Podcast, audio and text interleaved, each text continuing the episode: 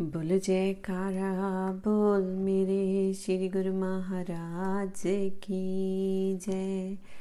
श्री श्री एक सौ आठ श्री द्वितीय पातशाह जी श्री गुरु महाराज जी का जीवन।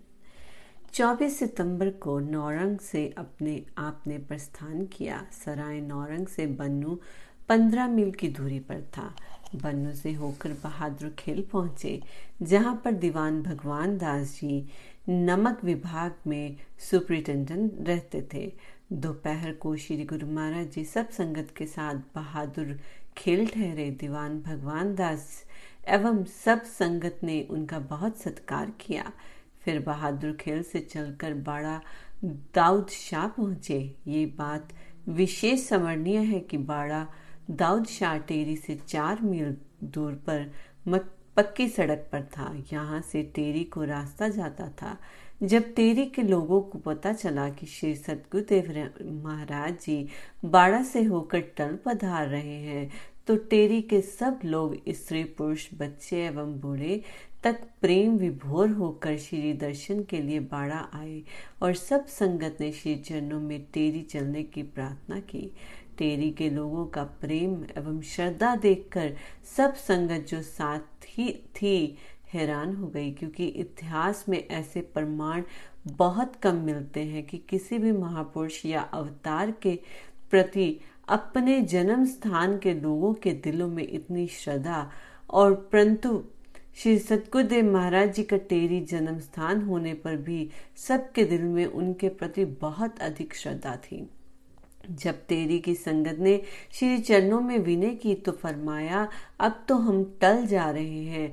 वापसी पर टेरी आवेंगे। परंतु टेरी की संगत श्री सतगुरुदेव महाराज जी को साथ ले जाने का आग्रह करने लगी।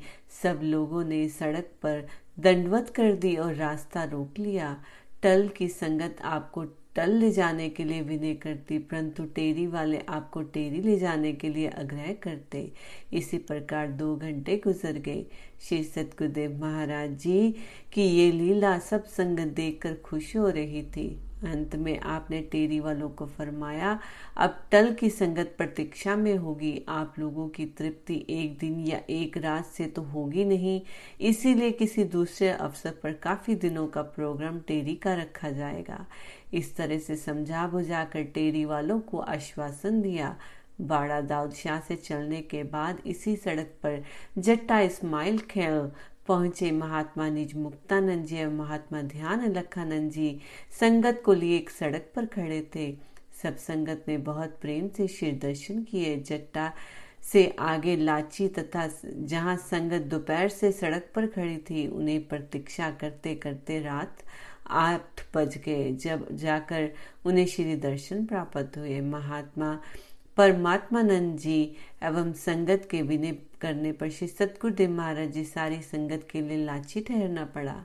लाची की संगत ने बड़े प्रेम से सब प्रेमियों की सेवा की। रात्रि समय आपने सत्संग उपदेश दिया।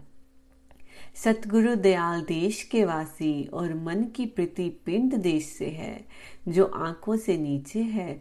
मन लकड़ी, लोहे, हाथी आदि से भी अधिक शक्तिशाली और कठोर है क्योंकि लकड़ी को जैसे गढ़ो जैसे बनाओ, वैसे बन जाती है। हाथी को वश में किया जा सकता है, मगर मन को वश में करना बहुत कठिन है। इसलिए मन को गुरु के अर्पित किया जाए। जो, जिस देश का वासी हो, उसके अधिकार में जो कुछ होगा, वह, वही वस्तु ही किसी को प्रदान कर सकता है। जैसे दूध बेचने वाले से दूध और नशे बेच, वाले से नशीली वस्तुएँ प्राप्त होंगी। इसी प्रकार मन के अधीन कले, कल्पना और अशांति, काम, क्रोध, लोभ, मोह, अहंकार मन के सहयोगी हैं। मन उनका मुखिया है। इसकी पहुँच पिंड देश तक है। इसके इंद्रिक सुख तथा विश्व भोग प्रिय है। जिनमें सुख नाम मात्र को भी नहीं। फिर भी जीव मन की इच्छा पर चलकर इन क्षण भगूर भोगों में शाश्वत सुख की खोज करता है। भला जोहरी की दुकान से भी कभी शाक सब्ज़ी मिली? जो मनुष्य जोरी की दुकान से शाक तथा शाक बेचने वाले की दुकान से हीरे खरीदना चाहे तो उसे कौन बुद्धिमान कहेगा? ये मन जन्म जन्मांतरों से जीव को भटकाता रहा है। और स्वयं भटक रहा है। ये जीव मनमति से मायावी वस्तुओं में सुख की खोज करता है। इन वस्तुओं में ना कभी सुख मिला है, ना ही मिलेगा।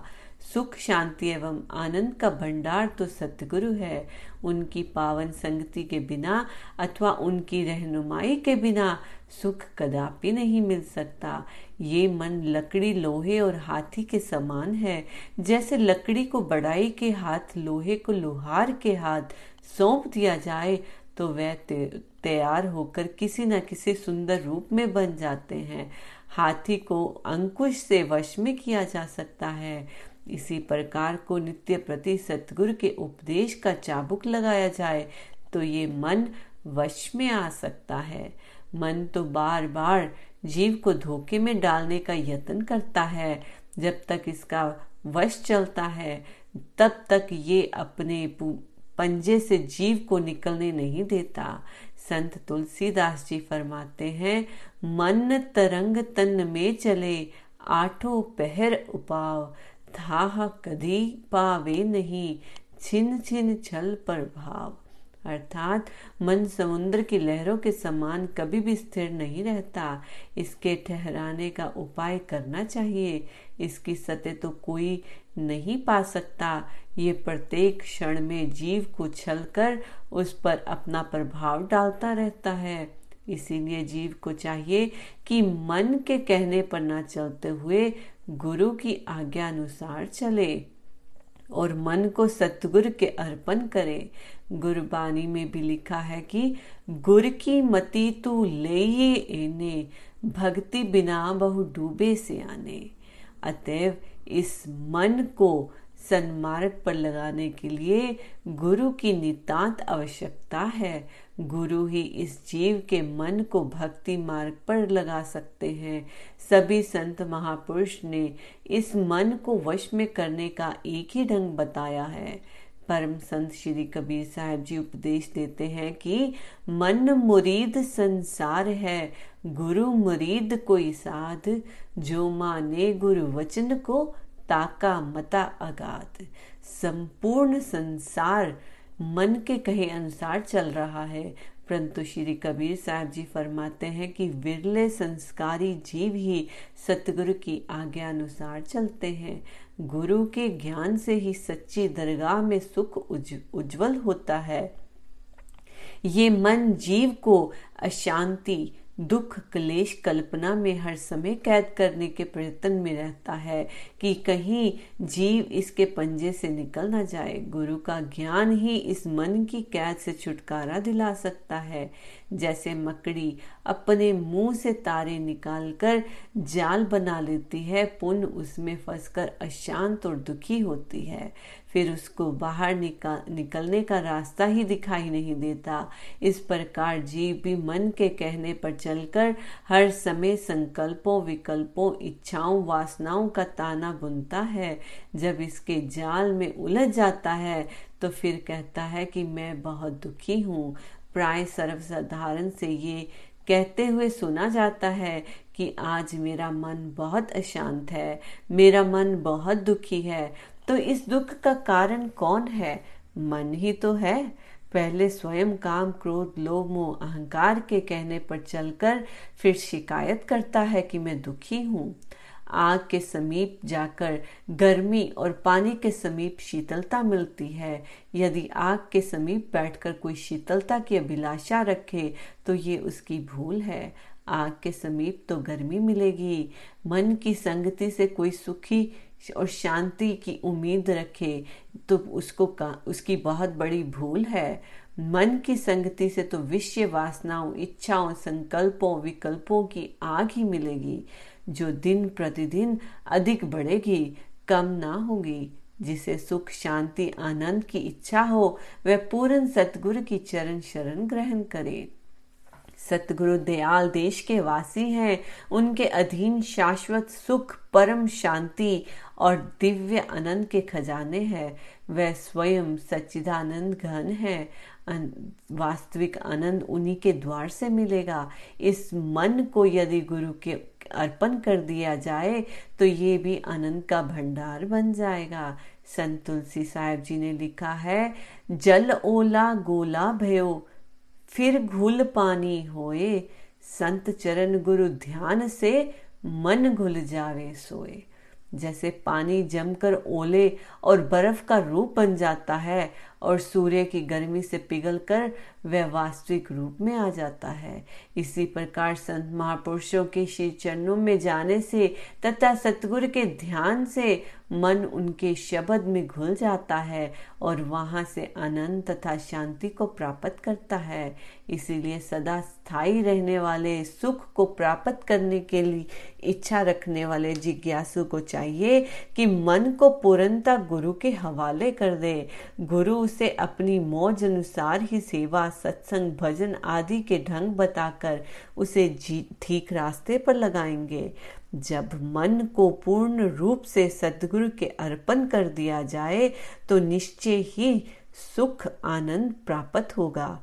बस मन को सदगुरु के उपदेश अनुसार चलाना और अपने लक्ष्य को पाना ही जीव का असली कर्तव्य और धर्म है जिसे कि आनंद सुख शांति को प्राप्त कर सदा सुखी बना रह, रहते हैं। अगले दिन 25 सितंबर को श्री सतगुरुदेव महाराज जी लाची से सब संगत के साथ टल पधारे।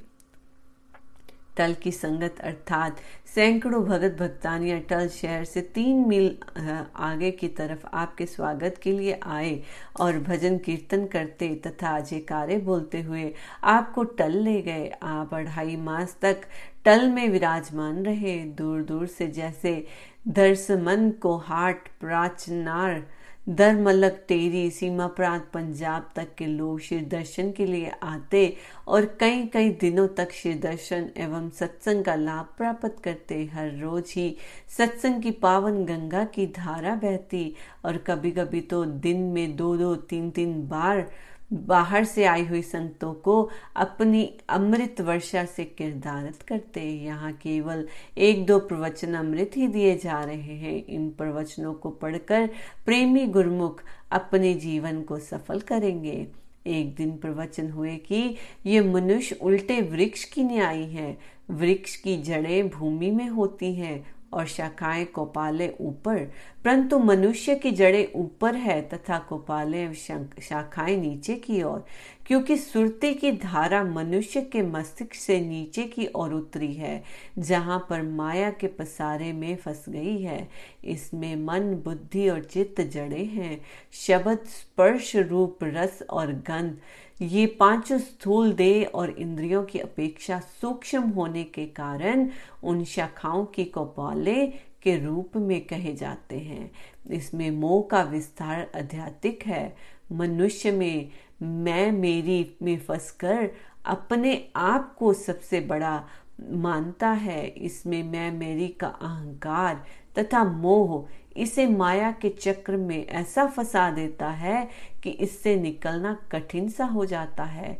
जब संत महापुरुषों का संसार में अवतरण होता है तो ज्ञान, भक्ति, परमारथ की एक प्रकार से बाढ़ जाती है। वह मोह, ममता आदि को जड़ से उखाड़ते हैं तथा इसके स्थान पर सच्चे प्रेम को प्रधान कर ज्ञान, भक्ति से ओत प्रोत कर देते हैं। इसीलिए संत महापुरुष यही उपदेश देते हैं कि मोह, ममता को त्यागना आवश्यक है। बचपन से सत्पुरुषों की आज्ञा अनुसार कुटुंब के लोगों से मोह ना बढ़ाओ। जब बचपन में ही मोह ममता का बीज अंदर नहीं पड़ेगा तो उससे मोह ममता अधिक कोपाले की उत्पत्ति भी ना होगी। ए जीव, तू मोह ममता में फंसकर अपने आप को बंधनों में ना जकड़। तेरे संबंधी बच्चे, स्त्री, पति, इनमें से कोई भी अंत में साथ देने वाला नहीं है, जिनके पालन पोषण में दिन रात लगा हुआ है, सब यही के यही रह जाएँगे। गुरबाणी में भी लिखा है कि बहु पर पंच करी पर दरू ले आवे, सूत दारा पही अनी लुटावे। मन मेरे भूले कपटू न कीजे, अति निबेरा तेरे दिए पह लीजे। अनेक छल कपट करके दूसरों का धन लाकर तू पुत्र और स्त्री को देता है, संत उपदेश देते हैं। ए मन भूल कर भी कपट छल मत कर। अंत समय तुझे अपने किए का फल मिलेगा। इसी प्रकार झूठी मोह ममता को, के त्याग से ही भक्ति की प्राप्ति हो सकती है। जब तक मैं मेरी के अहंकार को नहीं छोड़ेगा तब तक इस माया के बंधन से छुटकारा पाना कठिन है। वैराग्य के लिए सबसे पहले और सबसे अपनी अपनी वृत्तियों को दूर कर, एकाग्र कर तथा मोह ममता को त्यागना पड़ता है। तब सतगुरु के शब्द में मन लगता है। परम संत श्री कबीर साहब जी कहते हैं, सलील मोह की धार में बही गहे गहीर गंभीर, सूचम मछली सुरत है चढ़िए, उल्टे नीर। ये मोह ममता ऐसी नदी है, जिसकी धारा में आध्यात्मिक बुद्धिमान भी बह जाते हैं, जिस प्रकार मछली पानी की धारा के उल्टे प्रभाव में चली जाती है, ऐसे ही इस सुरती को शब्द द्वारा सूक्ष्म बनाकर मछली की न्याय ऊपर चढ़ाओ तो मोह ममता दूर होती है। मोह ममता को त्याग कर ही भक्ति की मंजिल को पा सकते हैं। ऐसे ही मौजवश आपने श्री प्रवचन फरमाए। बोलो, जयकारा, बोल मेरे श्री गुरु महाराज की जय। बोलो, साचे दरबार की जय।